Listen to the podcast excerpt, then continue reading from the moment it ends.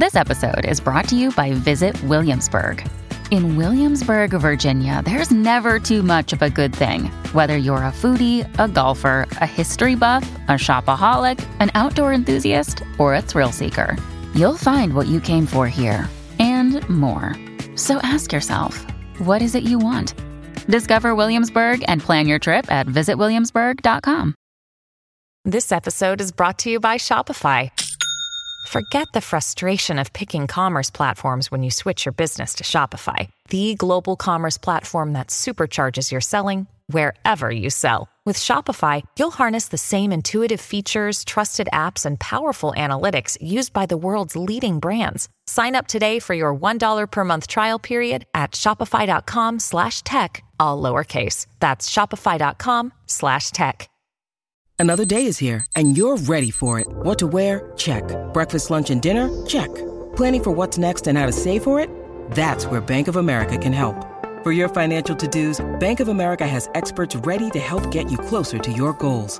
Get started at one of our local financial centers or 24-7 in our mobile banking app. Find a location near you at bankofamerica.com slash talk to us. What would you like the power to do? Mobile banking requires downloading the app and is only available for select devices. Message and data rates may apply. Bank of America and a member FDIC. Welcome to the New Books Network. Hi, everyone, and welcome to New Books Network. I'm Galina Limorenko, doctoral candidate in neuroscience with a focus in biochemistry and molecular biology of neurodegenerative diseases at the EPFL in Switzerland, and I will be your host today. Today, we'll be talking to Howard Gardner about the new book, A Synthesizing Mind, a memoir from the creator of multiple intelligences theory. An authority of the human mind reflects on his intellectual development, his groundbreaking work, and different types of intelligence, including his own. Howard, welcome to the show. Thank you. Good to be here. So, how are you? How is your week going?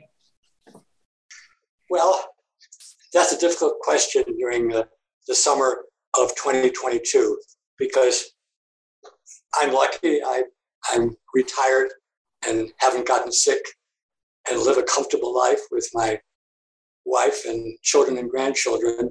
But when I know what's going on in this country, the United States, and what's going on in the rest of the world, uh, one would have to be uh, deliberately blind and deaf not to be very concerned. Mm, yes, for sure. All right. So, can you tell us what do you do? Well, I'm uh, a, by training, I'm a research psychologist. Uh, I conducted research for over half a century. I taught at the Harvard Graduate School of Education for 40 years.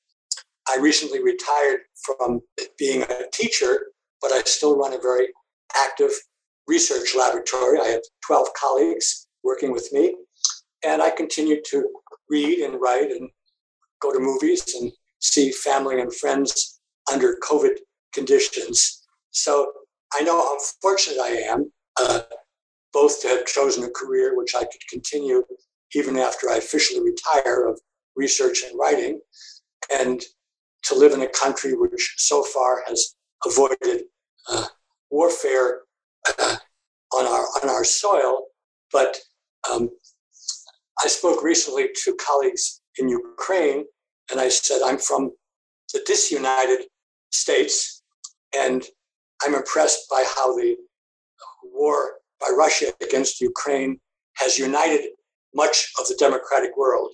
So I'm always um, living my own life and my own work, but also thinking about uh, what's happening politically and socially and culturally around the world. And even the ability to, to think about this is a luxury.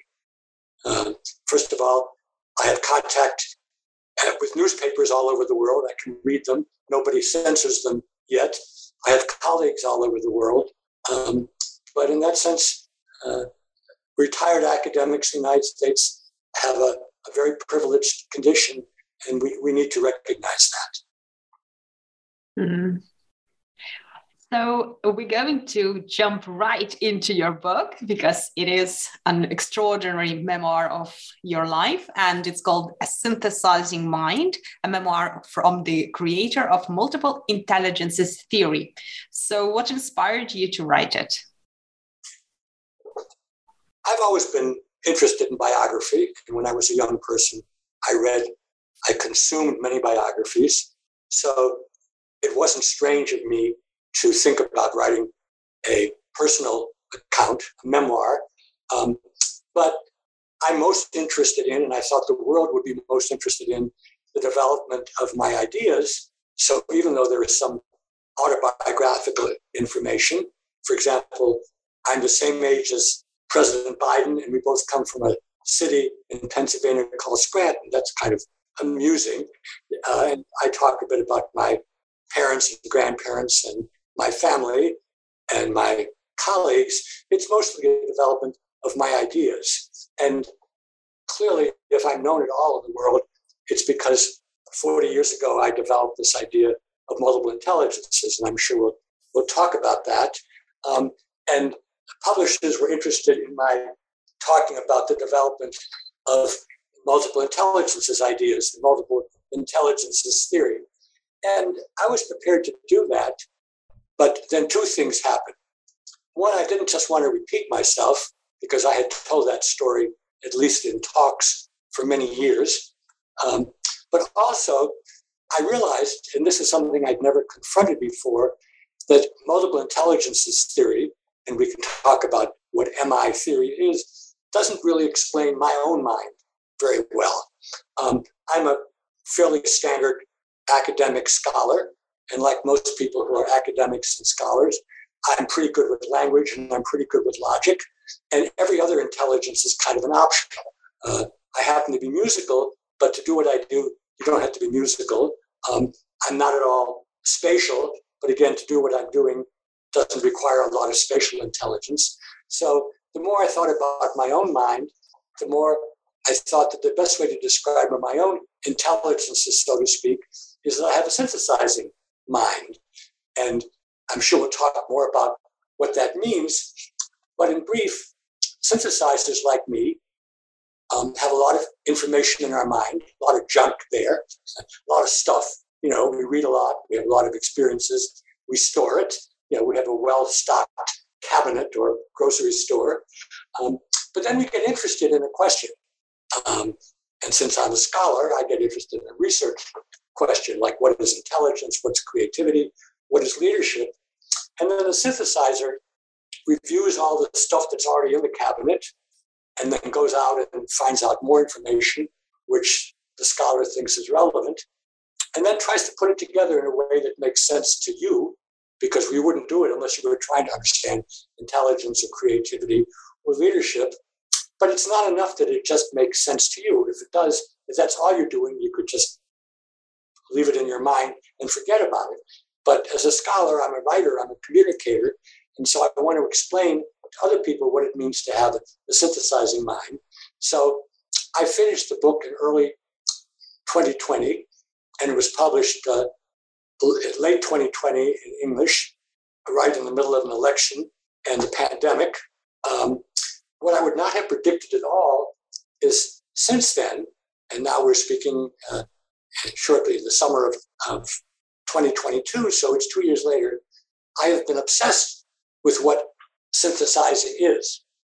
And I'm obsessed with it both because I'm really curious and I want to understand it better, but also, and we can talk about this, psychology, my field hasn't really studied synthesizing, and I have an explanation uh, of why. So, since finishing the book, I have probably written 20 or 30 blogs, usually 1,000 to 2,000 words each, in which I examine different aspects of synthesizing. Some of them are quite predictable. Some of them I would never have predicted. For example, I'm about to post a blog about George III, who was the King of England from 1760 to 1820. um, why? Because he raises interesting questions about synthesizing. So, what started here's a summary. It started out as a memoir of Howard Gardner and Multiple Intelligences, but it transformed into a memoir of what it means to synthesize. And there's a lot of ideas in the book. But since then, in the last two years, um, I've done lots more investigating, lots more thinking. Um, and, you know, if I'm around long enough and I have the energy, I'll write a book. It won't be called A Synthesizing Mind. It may be called The Synthesizing Mind. Or my wife, who's cleverer at titles than I am, says it should be called The Big Picture, which I think is a kind of a clever title for somebody who's interested in synthesizing. So let's start with the very beginning. So, how did you get interested in studying mind? I come from a German Jewish family who were um, lived in Nuremberg, Germany, and uh, they were not highly educated, but they were very current with what was going on, and they realized they had to leave Germany once Hitler came to power. First, they went to Italy, and they were going to have a life there, and they learned Italian. But then Hitler and Mussolini formed a pact, and they realized that they couldn't stay in Italy. And then my father um, devoted tremendous energy and made three trips by boat to the United States from Europe to try to find somebody who would sign an affidavit basically saying, we will not allow the Gardners, the Gärtners, to become a, uh, a drag on the American economy.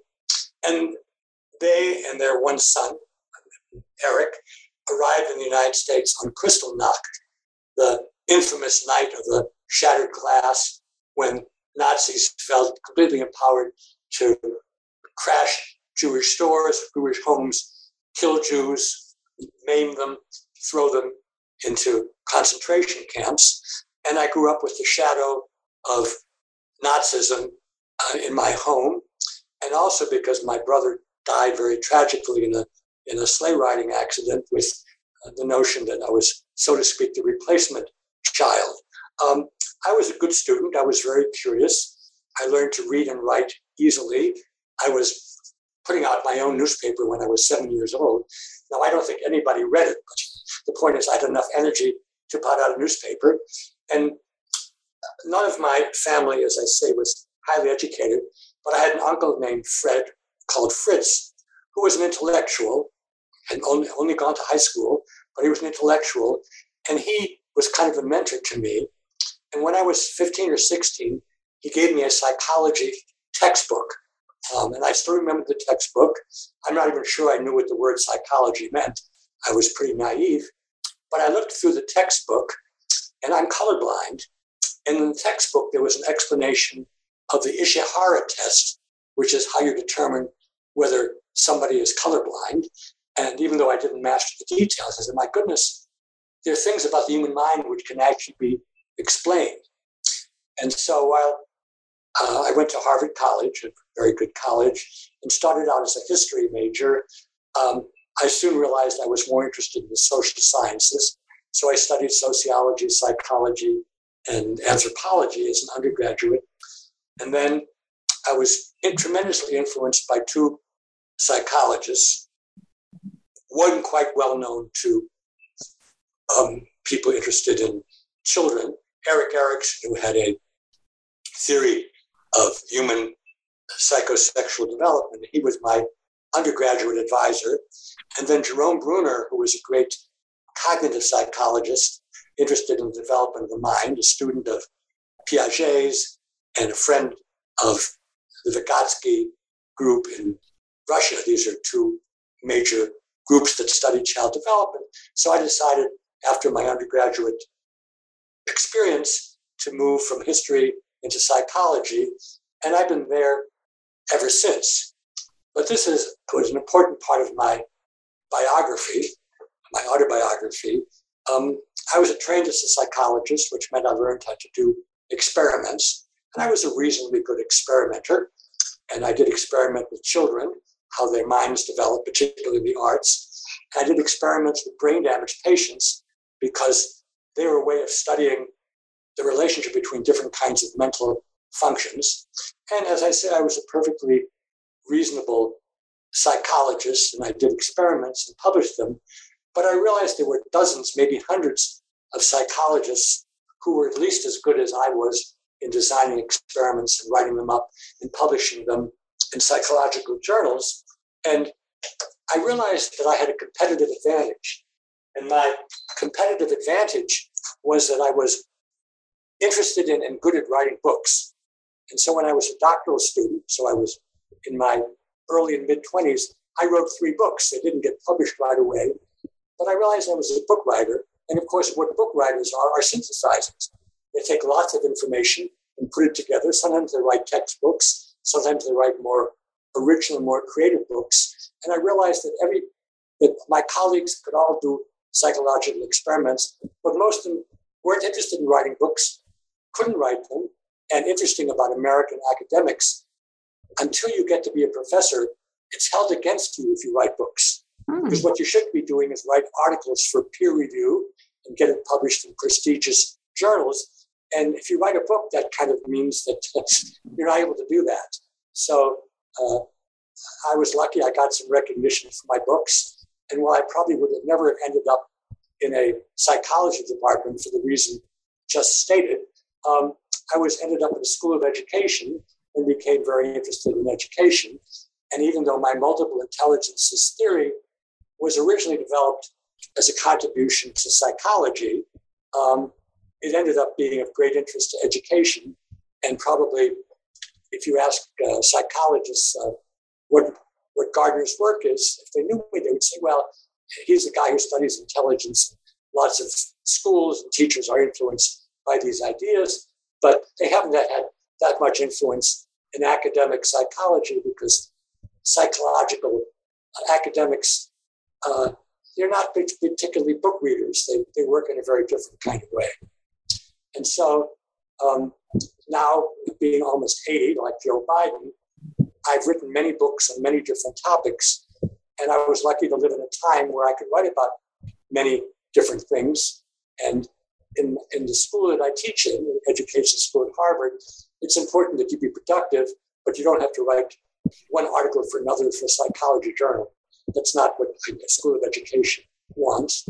And, you know, people might argue whether my influence in education was benign or malignant, but there's no question that I've had a lot of influence in education in, in many countries. So, can you expand a bit? What is the multiple intelligences theory and how did you arrive to it? Thank you. Um, as I said, I studied developmental and cognitive psychology as a under, as a doctoral student, and I became particularly interested in the arts. That's a long story, but I'm a, a good musician, and I've always been very much involved in the arts altogether. And I realized that people who studied child development, developmental psychology, always thought that the the end state of development was to become a scientist. And that's not surprising because the people who study child development are scientists. Um, and so there was very, very little information about how young people can become musicians, or painters, or actors, or uh, dancers. Um, and in 1967, so uh, 55 years ago, I was founding member of a group called Project Zero, started by a, a philosopher named Nelson Goodman, who said, you know, there's lots of lore about the arts, but there's very little systematic knowledge. So we're going to call our research project Project Zero. And as I say, I was a founding member of Project Zero, and I became very interested in artistic knowledge and artistic education. One day, because Nelson Goodman, the founder, and I were interested in the brain, we invited a famous neurologist named Norman Geschwind to come speak to us at Project Zero he spoke to us for eight hours. I didn't stay the whole time, but I stayed a lot of it. And I realized that by studying brain damage, I could understand the relationship between various kinds of capacities, which I could never understand if I simply studied normal people. Let's give you a simple example. What's the relationship between music and language? Some people would say music is just another kind of language. Other people would say music is totally different. It has no um, relationship to, to speaking, to language. With normal people, you can't study this. But with brain damaged people, you can. Because brain damage, which is done by God or by trauma, it's not something people can do on their own, you can destroy parts of the brain where language is destroyed, but music is spared. Or conversely, another kind of brain lesion can impair music, but language is spared. And it's much more complicated than that. I spent 25 years studying that. But I realized that um, we could understand things about the mind if we compared normal children, gifted children, with brain damaged adults. And this led to my most original research, which was about children and brain damaged adults. And then at Harvard, where I was then a full time researcher, we got a very big grant, and um, it was over a million dollars. And now that would be like five or ten million dollars. This is in the mm. 1970s.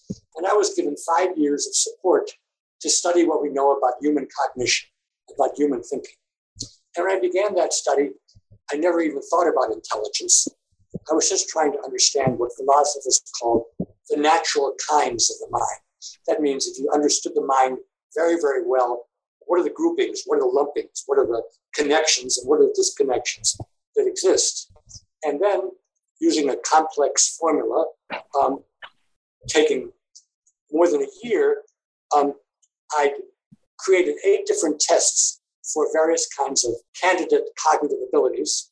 And doing this um, matrix, I came to the conclusion that the human intellect is better described, here's the key phrase, is better described as seven relatively independent computers than a single all purpose computer. Mm. So let, let me make this concrete. If we just had one computer inside our mind brain, if you were smart in one thing, you'd be smart in everything. If you were average in one thing, you'd be average in everything. If you were stupid or dumb or below average in one thing, you would be stupid, dumb, or average or, or below average everything. And from that simple intuition, using the formula that I mentioned, I said that the human mind, the human brain, and those things we could talk about the relationship between the mind and the brain, is better described as having seven relatively autonomous capacities.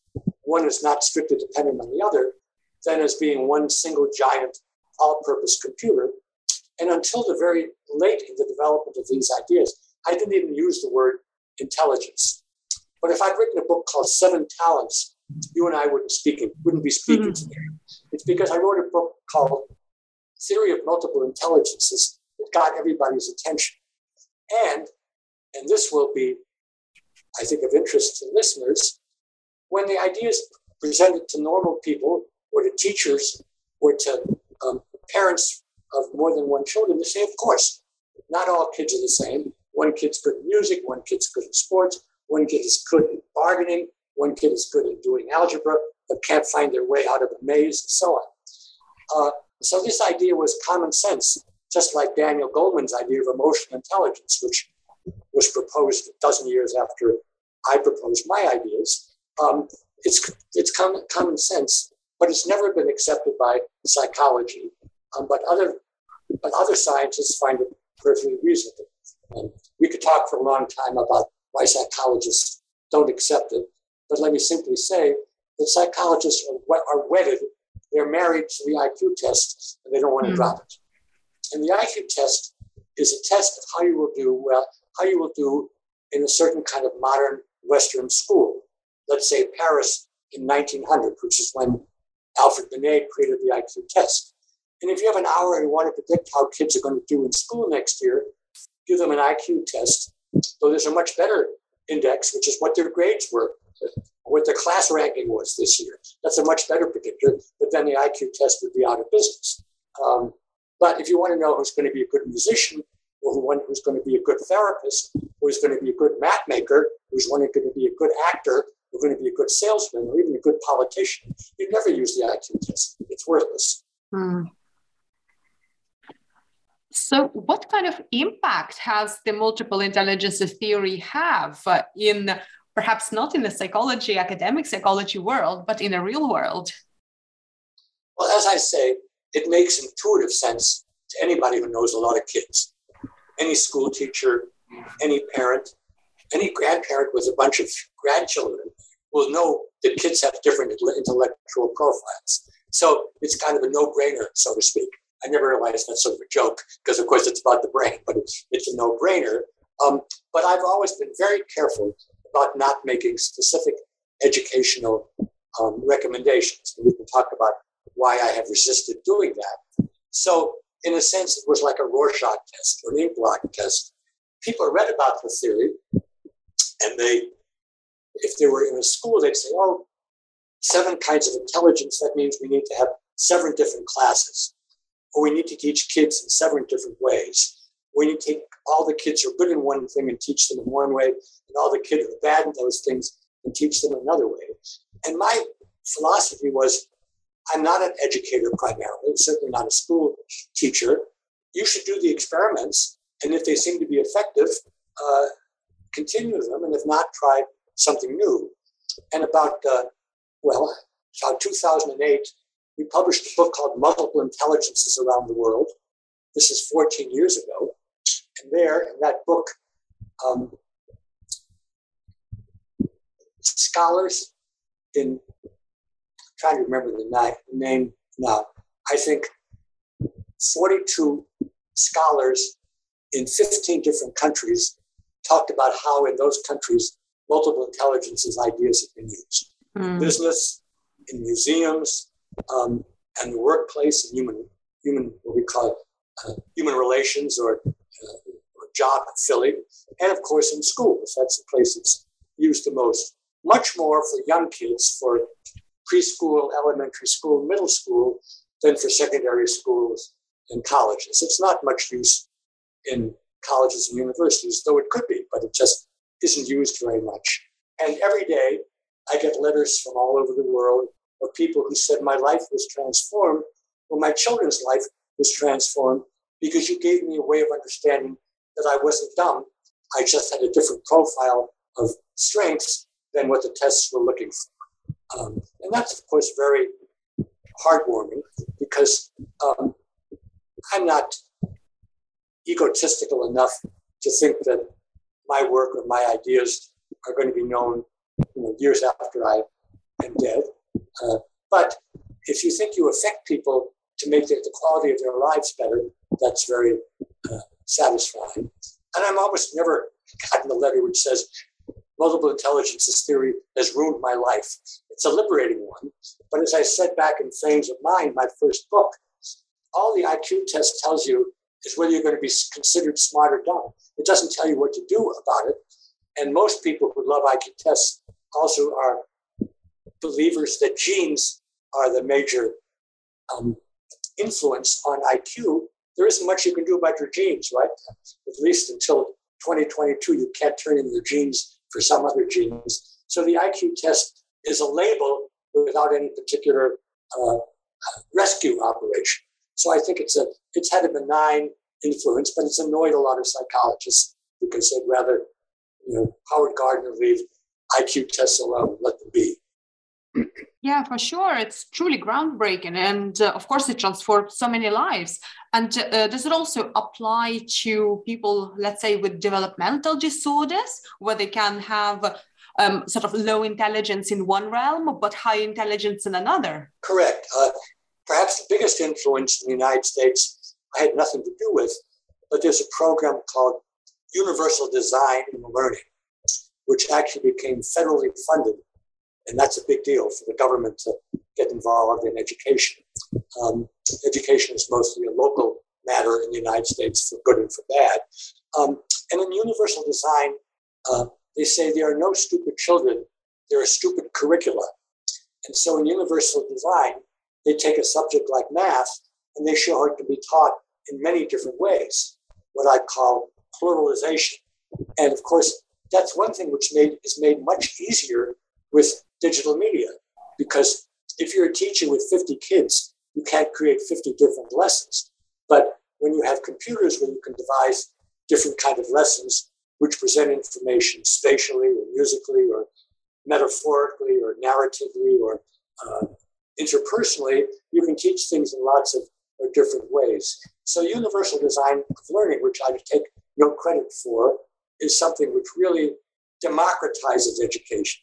Mm. Because as long as you just use one measure, whether it's the the Bachot in France or the um, the the test in China, which everybody has to take, I forget what, what it's called. Uh, mm. um, it begins with a G, Guanji or something like that. Jinjiao maybe. Um, then you really have only one measure, and the kids who are good in that particular measure get the privileges, and everybody else is thrown by thrown along the side. And how much better it is to have a number of different ways of looking at people and trying rather than saying you're dumb because you didn't do well in the baccalaureate exam. Here are your strengths, or even here's how you can do well in the baccalaureate, but we're going to assess it in a different way. We're not just going to give you paragraphs to analyze. So if it has, if the ideas have a long life, and that will be determined long after I'm dead, it's um, if if enterprises with decision-making capacities get away from one instrument and look at a variety of instruments. I noticed in, in France, where it used to be the people who went to the Grande École and they all had a um, do well in a certain kind of test, which is probably highly linguistic test. Um, they're now putting that aside and they're using other criteria to determine who should um, who, who should get into these privileged academies. In the United States now, as many people know, the, because of the pandemic, uh, a lot of universities and colleges are no longer requiring the so-called scholastic aptitude test. And I have nothing against that test per se, but I think the more we use a variety of measures to assess um, people, the healthier it is for everybody. And how did you go about exploring your own mind? um, well, that's a good question. Um, I've looked back into my correspondence, and even 40 years ago, I always was referring to the fact that I was a synthesizer. So the word is not unfamiliar to me. And then about 25 years ago, Murray Gell-Mann, who was a Nobel winning Nobel Prize in physics uh, scientist, very brilliant on any dimension, said in the 21st century, the most important mind will be the synthesizing mind. And I remembered that, but I didn't do anything with it. And then about um, 20 years ago, I wrote a book called Five Minds for the Future. And in that book, I described five kinds of minds. Three of them were cognitive thinking, one was disciplined, one was synthesizing, and one was creating. And that's kind of continuum. Discipline means learning history, learning math, learning music, learning geography, and so on. Synthesizing means being able to put stuff together in ways that are useful. And creativity, which I was more interested in, means doing something very original, you know, Leonardo Einstein uh, kind of thing.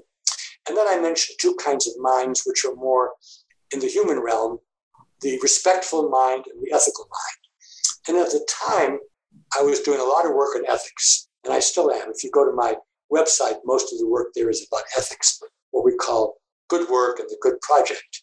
Um, but I had already written a book where I talked about synthesizing, but I hadn't really talked about myself particularly. And uh, your question is a good one because I don't remember exactly the occasion when I was writing my memoir and when I was writing about multiple intelligence, that I said to myself, you know, Howard, this doesn't explain you very well.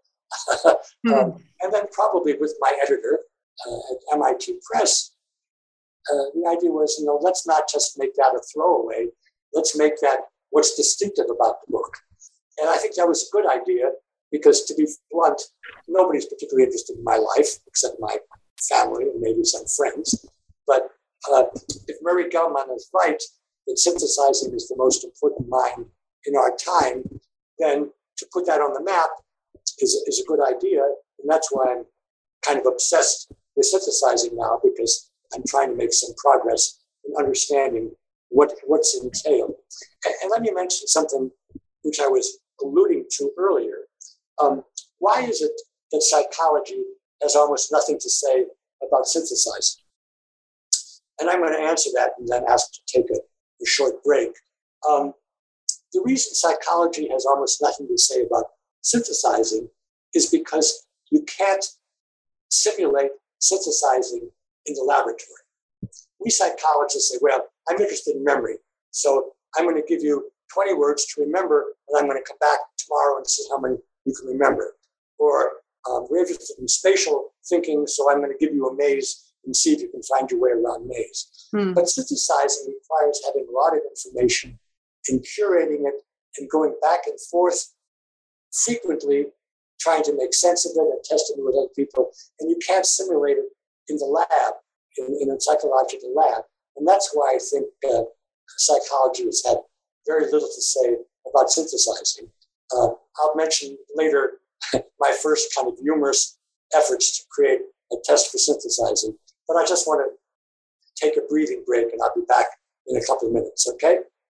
When you need mealtime inspiration, it's worth shopping Kroger, where you'll find over 30,000 mouthwatering choices that excite your inner foodie. And no matter what tasty choice you make, you'll enjoy our everyday low prices, plus extra ways to save, like digital coupons worth over $600 each week. You can also save up to $1 off per gallon at the pump with fuel points. More savings and more inspiring flavors make shopping Kroger worth it every time. Kroger, fresh for everyone. Fuel restrictions apply.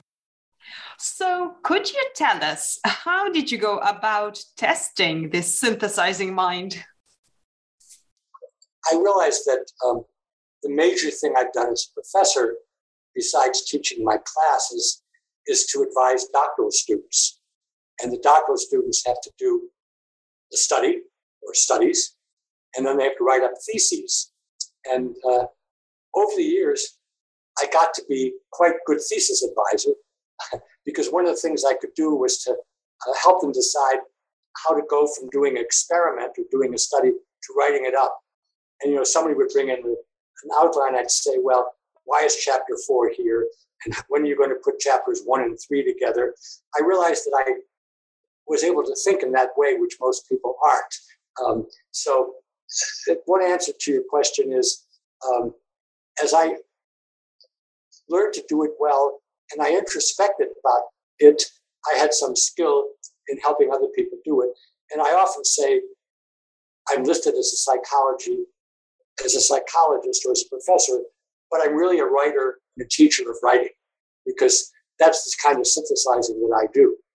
But then um, I become interested in how synthesizing develops in children.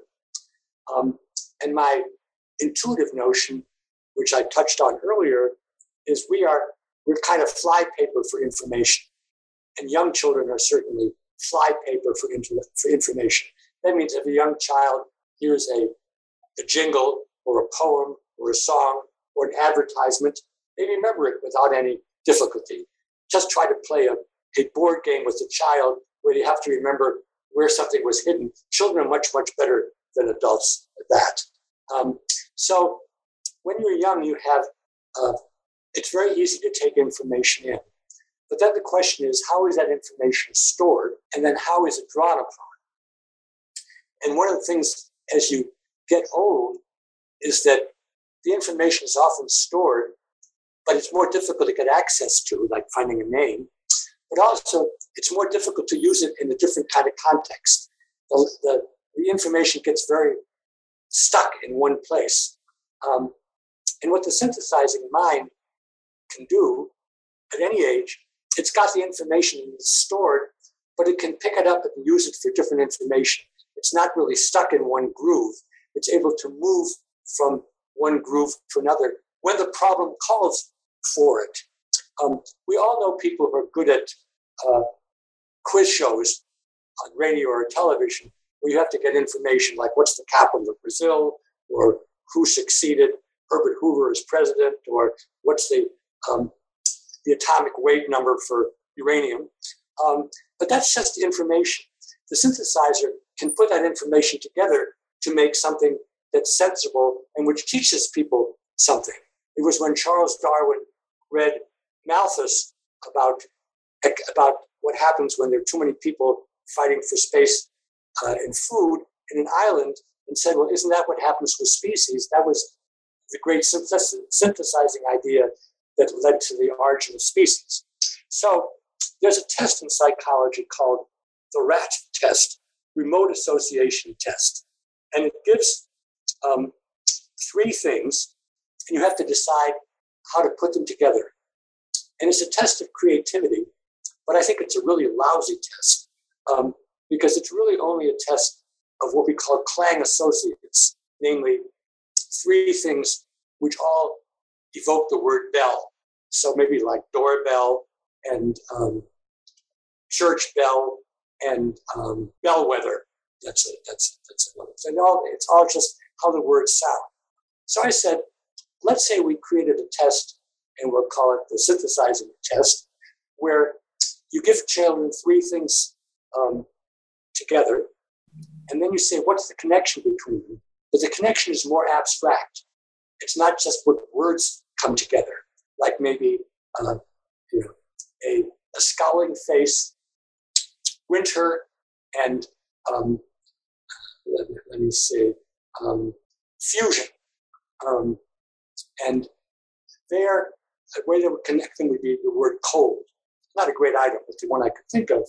And you know, cold fusion doesn't have much to do with winter.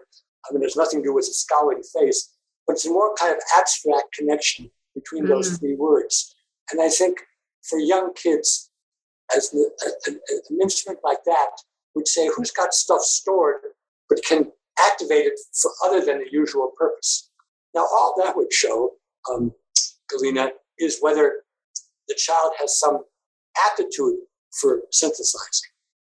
But then, if you wanted to teach the child synthesizing because you thought every child should learn synthesizing, or because the child had a lot of potential for that, then you would do more what I did as a doctoral advisor to students. You would help them to write things um, which involve synthesis. It doesn't have to be, have, doesn't have to be writing.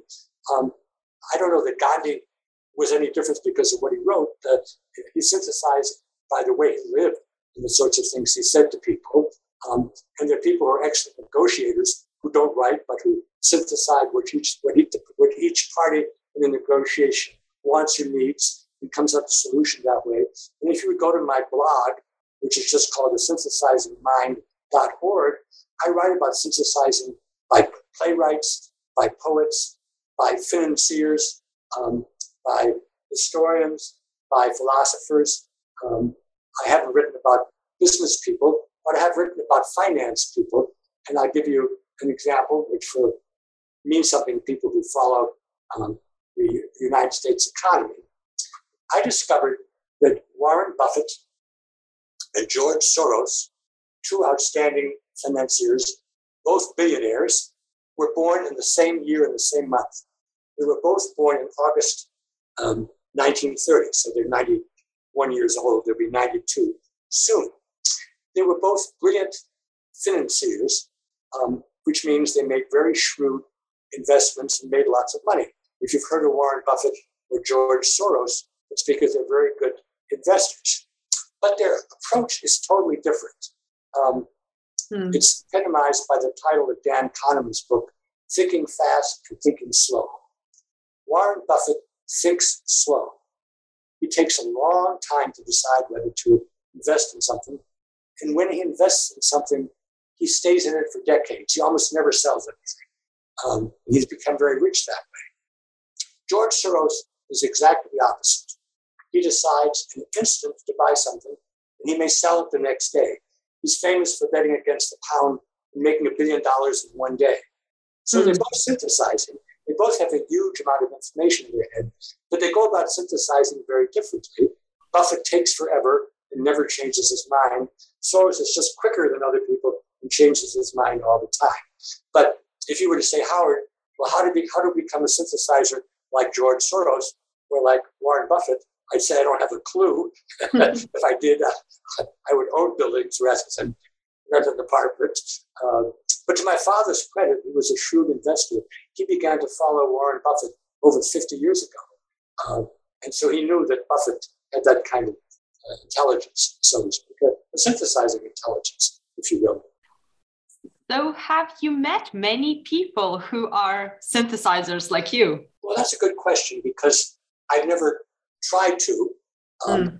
or vice versa. But in fact, most of my friends happen to be synthesizers. So, if I were just to take a think about 10 people whom I knew 40 years ago, uh, no, 20 people whom I knew 40 years ago, and whom I know today, it's the one who, ones who tend to be book writers or who tend to think about this if they're involved in finance or literature or so on, or politics. who are synthesizers, um, they tend not to be people who are, are just um, mowing the same lawn more deep, more deep, more deep. But also, to be fair to them, I don't know people who are business people who I often call meta synthesizers because they have to synthesize in whom they hire and how they run the business and which initiatives to pursue and when to drop them um, and uh, you know how to compete in the marketplace and so on. And i call them meta synthesizers because it's not enough for them just to be good knowing about electronics or about finance or about computer science.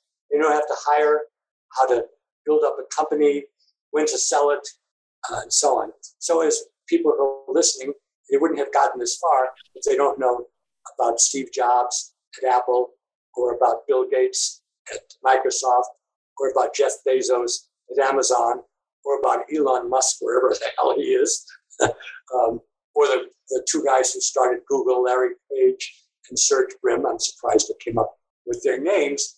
Um, they're doing synthesizing, but it's a level of abstraction that's one higher. And so it becomes interesting when Mark Zuckerberg, who knew nothing about how to write, how to um, run a company, brings in Sheryl um, Sandberg from Google because she helped Brin and Page make Google a big company.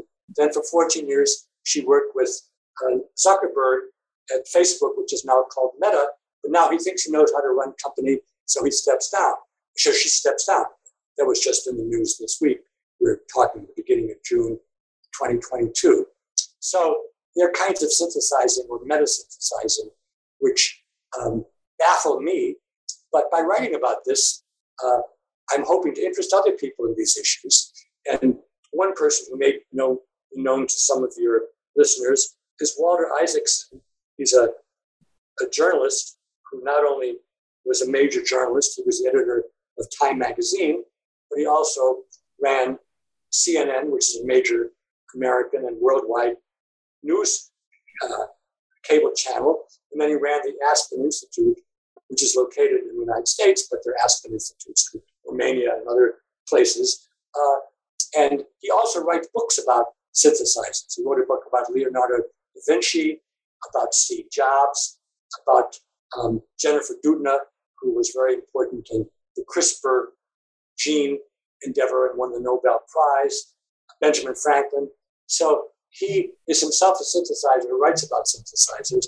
So he's the kind of person who I think could probably explain what mystifies me. And, you know, if you're interested in a topic and you get other people interested in it, they take it in the way they want it to. Dan Goleman became interested in my multiple intelligences theory. He wrote about it. He was a journalist, and that led to emotional intelligence, which uh, you know, is really very well known and very important in the business world and so on. So the ideas have a life of their own. Uh, and uh, um, if I can convince someone to make a, a kind of a test for synthesizing promise or to create a curriculum to help people synthesize, uh, that would be great. I would love that. And so that's why I talk about it and write about it. Oh, yes, for sure. And if there was a course to really develop your synthesizing mind, that would be very popular. well, maybe you'll do it, Alina. yeah, maybe maybe you'll develop a, a course. You know, uh, I actually have written a blog about that just this week. It's going to be posted next week. Um, it's a it's a it's a study which is inspired by these um, these courses available on computers, uh, which I'm sure many of the listeners take, where you have an expert explain what he does. So if you want to become, let's say, a theater agent, you take a famous theater agent and he gives you or she gives you a, a bunch of lessons so you can become a theater agent. This is a very popular thing now. Um, and I, I, don't take those courses, but I know about them. The interesting question is is somebody who's very good at something also a very good explainer? And there's a psychological experiment that was just done, and I write about it in this forthcoming blog, which will be on my website, Multiple where it turns out that people who are good at something aren't necessarily being good teachers. And the reason I write about this is because I have posited, I have claimed that there's such a thing as teaching intelligence or pedagogical intelligence. And that's the capacity to teach something in ways which will work well for different kinds of students. And what got me thinking about this, Galina, is amazing set of studies done 10 or 20 years ago, where you teach a four year old something, and then you ask the four year old to teach it to a two year old or to an eight year old. And any normal four year old will teach it differently to a two year old than to an eight year old. Because with the eight year old, they share a lot of assumptions and they can sort of explain the purpose of it and they go, go right to the goal. With a two year old, they have to lay out every step and do it very slowly and carefully and make sure that what they're saying is understood. So, as young as four, students already have pedagogical intelligence. And everybody who's listening to this knows you can take two people who are equally good violinists, and one of them is a great teacher, the other one can't teach anybody anything.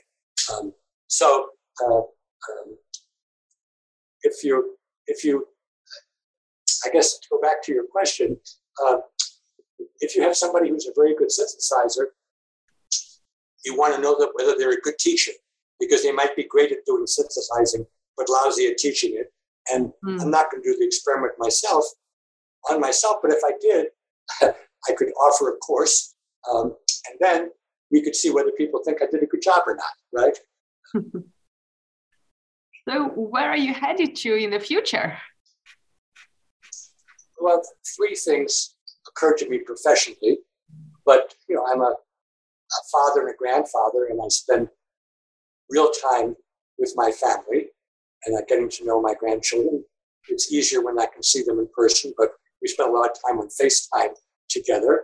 And, uh, you know, I hope that I have a positive influence on them. Uh, very much inconsistent with MI, with multiple intelligences theory. They're all very different from one another. And so my relation to them is very different. Um, but uh, I think you're probably asking what's ahead for me professionally. Um, one thing is I have a wonderful group of colleagues who I've worked with for decades, and I'm trying to equip them with the skills and knowledge so they can go on and do good work when I disappear. And I think they know that. We, there's no secret about that. Um, second of all, I've spent 55 years, I was a founding member of this organization called Project Zero, which I mentioned it began in the area of arts education, but now does work on education broadly construed all over the world. Um, yesterday, I was in Singapore at 8 a.m. and in India at 10 a.m. and now I'm with you. Uh, so, you know, we do a lot of work all over the world. And Project Zero has just made a new um, choice of leadership going forward and a new person who is able to be a investigator, meaning they can apply for grants. And I feel Project Zero is in very good hands. Um, as for my own work, um, I have in mind four or five different collections of writings. Um, and if I were to die tomorrow, uh, most of them could be put together by somebody else that could be edited. And obviously, if I don't die tomorrow, and I have no such plans, I'll work on them. But um, pretty much ready to go is the essential Howard Gardner on education and the essential Howard Gardner on mind. And these are collections of my papers on education and on cognition, the mind, with introductions and groupings and so on. Um, but um, I also have written about 500 blogs about multiple intelligences since I published my books. And those could certainly be put together in a good kind of ways. The thing I've just mentioned about teaching intelligence, um, that would be a section of the book on teaching intelligence, something I've never published on. And then um, the Good Project, which we really haven't talked about, but has been my major research endeavor for the last 25 years. Um, there's certainly many articles that we put together in the book. And as I said earlier in our talk, there's not a lot of stuff written about synthesizing by me.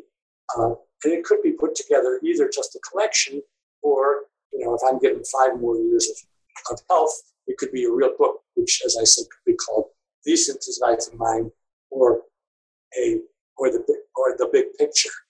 But mm. uh, you know, we're allowed 70 years in the Bible and probably uh, given demography and I live in a well-developed country and I'm reasonably healthy, uh, uh, I can go on for a while. But for this is in, in my in the synthesizing mind in my book. Since I was 20 years, I always lived. So this is like 60 years ago, with the thought that I'm going to live forever and that I'm going to die tomorrow. And so I've always had that in mind. And I'm sure it's not original with me. I'm sure that I read it somewhere or somebody said that. But in a soft kind of way, that's always what I'm advising younger people. Uh, live like you're going to live forever, but live like you're going to die tomorrow.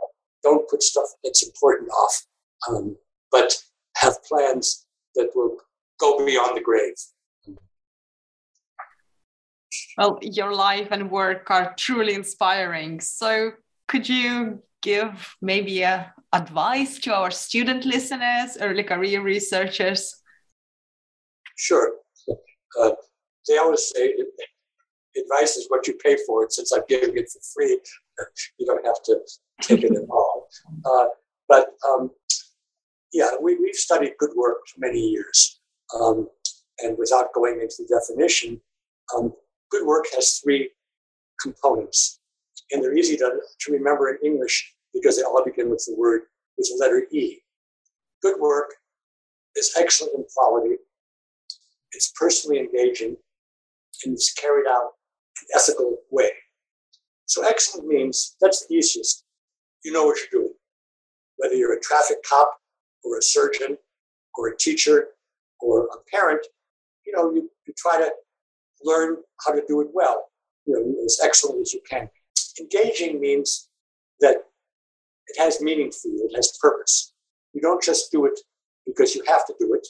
You do it because you want to do it. You look forward to going to work. You don't dread it. Now, it's obvious that some work is by its nature more pleasurable than others, especially for certain people. But much of work can be made engaging if you know why you're doing it, if you find colleagues whom you like working with, if you can make a game out of it, and so on, if you realize that every job has got positive and negative qualities. So that's engagement. And ethics, which I've what I've been focused on, is problems come up all the time. And you need to recognize that these are problems, and not all of them have a correct solution.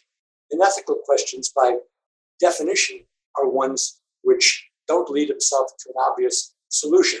I mean, obviously, you shouldn't poison somebody. but if you got somebody working in your staff or a colleague who's poisoned, what do you do about it? Poison means who's wrecking the engagement of other people.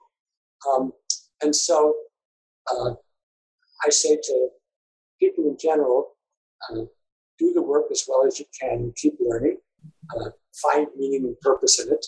And part of that is up to you. Everybody has stuff that's tedious, but you can make it more or less tedious. And then recognize you're going to find ethical dilemmas all the time. Don't sweep under the rug. Don't assume that you're always going to do the right thing.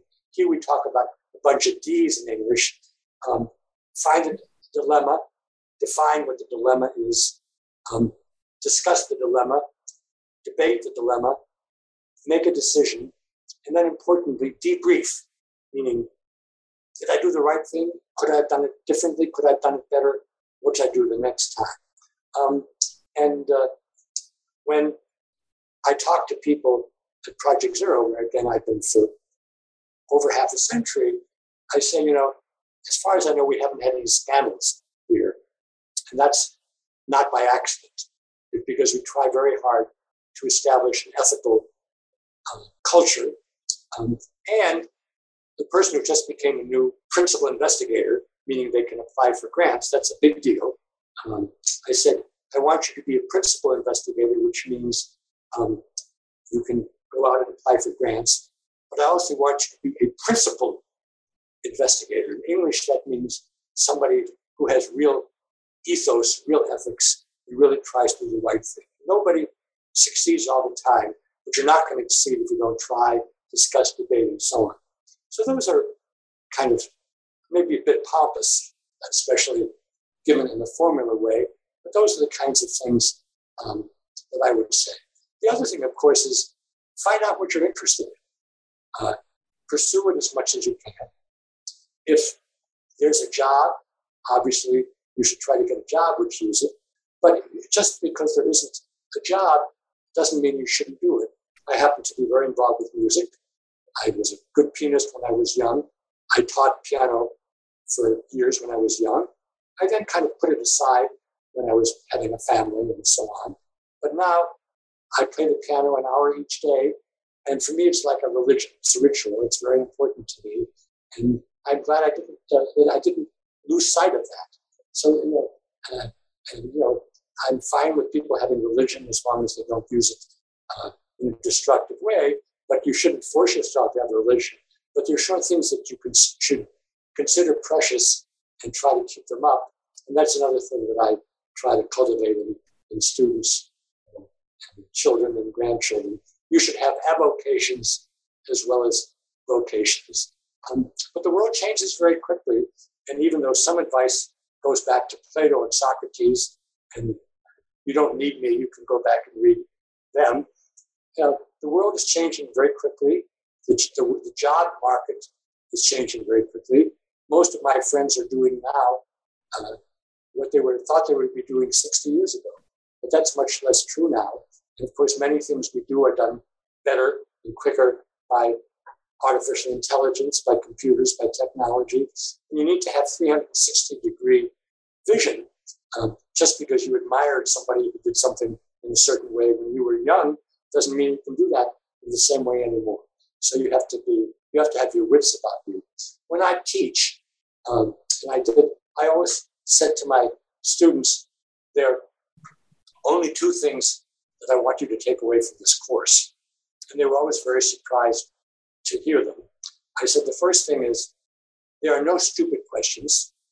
There are dishonest questions. I mean, there's a question where you know the answer, you're trying to trip somebody up, but there are no stupid questions. So you should take questions seriously.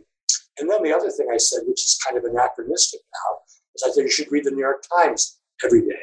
Hmm. The reason it's anachronistic now uh, is because uh, there are many, many sources of information. Every day I look at nine different newspapers. Most of them are in English, but I also read a Singaporean newspaper. I look at I look at Le Monde, which is in French, and Die Welt, which is in German. I don't study them carefully.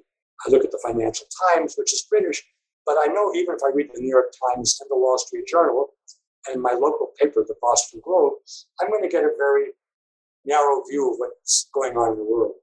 And so, even if people don't read newspapers, you shouldn't go to just one website. You shouldn't just be in one social media. You should pluralize it. And the worst thing is to be in an echo chamber, as, as they call it, where you're just hearing your own voices being thrown back at you. And that's very difficult for all people, including me, because we're more comfortable with people who think like us. But that doesn't mean we're all right. And there are lots of things where I learned by listening to people who are very different from me. Oh, love it. so, what's the best way for our listeners to find more information about your book?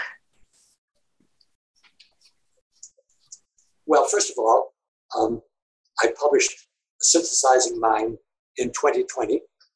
Um, and there's a website with that name, asynthesizingmind.org.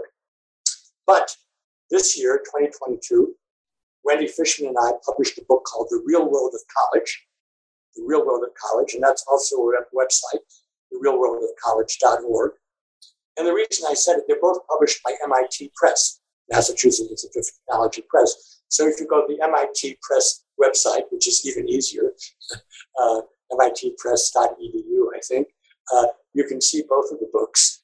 Um, and, you know, we, of course, like people to read the books. Uh, they've both been, I mean, Synthesizing Mind has been translated into Italian and Romanian, uh, and Real World of College will doubtless be published. And I think Chinese is both, both. But anyway, they're going to be published in other languages as well. That's a, a wonderful thing we have now. Um, and indeed, the Good Project, which I mentioned before, we are just posting as we speak our curriculum not only in English but in Spanish and Chinese. So people don't have to read English; they can look at other other languages. Um, the world of scholarship is so important. And recently, and I'm going to say this without trying to be invidious. Um, I was invited to give a talk in Iran, um, and I said I couldn't come to Iran, but I said you can post any of my videos. And I wrote a nice message, you know, a friendly message. I said, you know, our countries don't agree about everything, but Persia is a great culture, and we scholars should try to learn from one another. And believe it or not, I was called up by uh, lawyers, uh, and I was even people said maybe the FBI is involved in this. American mm. scholars are not allowed to communicate with people in Iran. And I thought this was absolutely outrageous, but it's a government policy. And fortunately, what I did, I, didn't give any secrets about uh, weapons or, or COVID or anything like that. But efforts to restrict uh, communication among scholars is terrible because it's the last hope for respecting truth. Um, because we begin to spin everything and we don't share our knowledge with other serious people around the world, that's the death of, of, of truth and of democracy. I mean, and that's a, I'm, I'm under, under no illusion that I can solve this issue, but I certainly do everything in my power not to reinforce the, the notion that somehow because uh, Iran hasn't signed some treaty or the United States abrogated the treaty, that I should be allowed to talk to scholars there. Yeah, we'll be looking forward so that the future generations will have more synthesizing minds that can address these uh, questions of diplomacy. That's a very that's a very good point. I mean, one of the saddest things in the American Academy is in the 1960s and 70s, there was a lot of money for what, what we call area studies. It simply meant a student could learn about Southeast Asia or about Eastern Europe or about Latin America and make that the center of that student's work. But the, the foundations which funded that decided this was not a good investment. I have no reason why they said it. And so they began to invest instead in narrower disciplines. And so the United States gets involved, whether it's in Vietnam or in the Middle East or uh, in uh, the Arabian Peninsula, and there's nobody who knows anything about these countries. And if you think that Chinese policy or Russian policy in the Putin Xi area is any better, I will sell you a bridge. mm. uh, I'll sell you the, sell you uh, the bridge over the over the over the London Thames. So uh, these efforts to uh, not learn about other societies are terrible, but uh, you know there has to be support for that. And if there isn't, uh, we just end up making the worst kinds of mistakes. Yeah, for sure. Well, this has been a tremendous pleasure. Thank you so much for joining me today.